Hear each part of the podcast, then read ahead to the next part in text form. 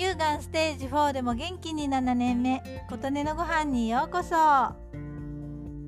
日曜のお昼ということでお昼ご飯何にしようかなと昨日の夜に考えていました。私だけなら残り物などでその時決めて食べればいいのですが夫も食べるとなるとやっぱりちょっとは考えます。ふとそうだ焼きおにぎり作ろうと思いました。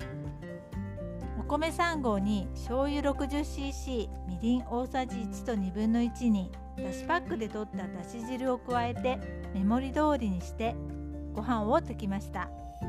炊飯器をセットした後買い物に行っていて帰ってきたのがお昼ギリギリになってしまって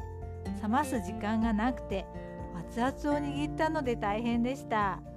何でも計画的にできずにギリギリになってしまうタイプです。三角のおにぎりにしてごま油をひいたフライパンで5つの面をこんがりと焼いていきます。鉄のフライパンなのでくっついたら最後と思い念入りにフライパンを熱しました。おかげでくっつかずにスムーズに焼けました。鉄のフライパンは油を引く前にとにかく念入りに熱するのが大切です。お米3合でおにぎりが9個できました。大きい3個と中くらいの3個を私が食べて小さい3個が余ったので2人で2合以上のお米を食べたということになります。おにぎりって美味しくてついつい食べ過ぎてしまいますよね。焼きおにぎりだとあのカリカリ感が余計食欲をそそり2つでやめるつもりがついつい3個目に手を出していました。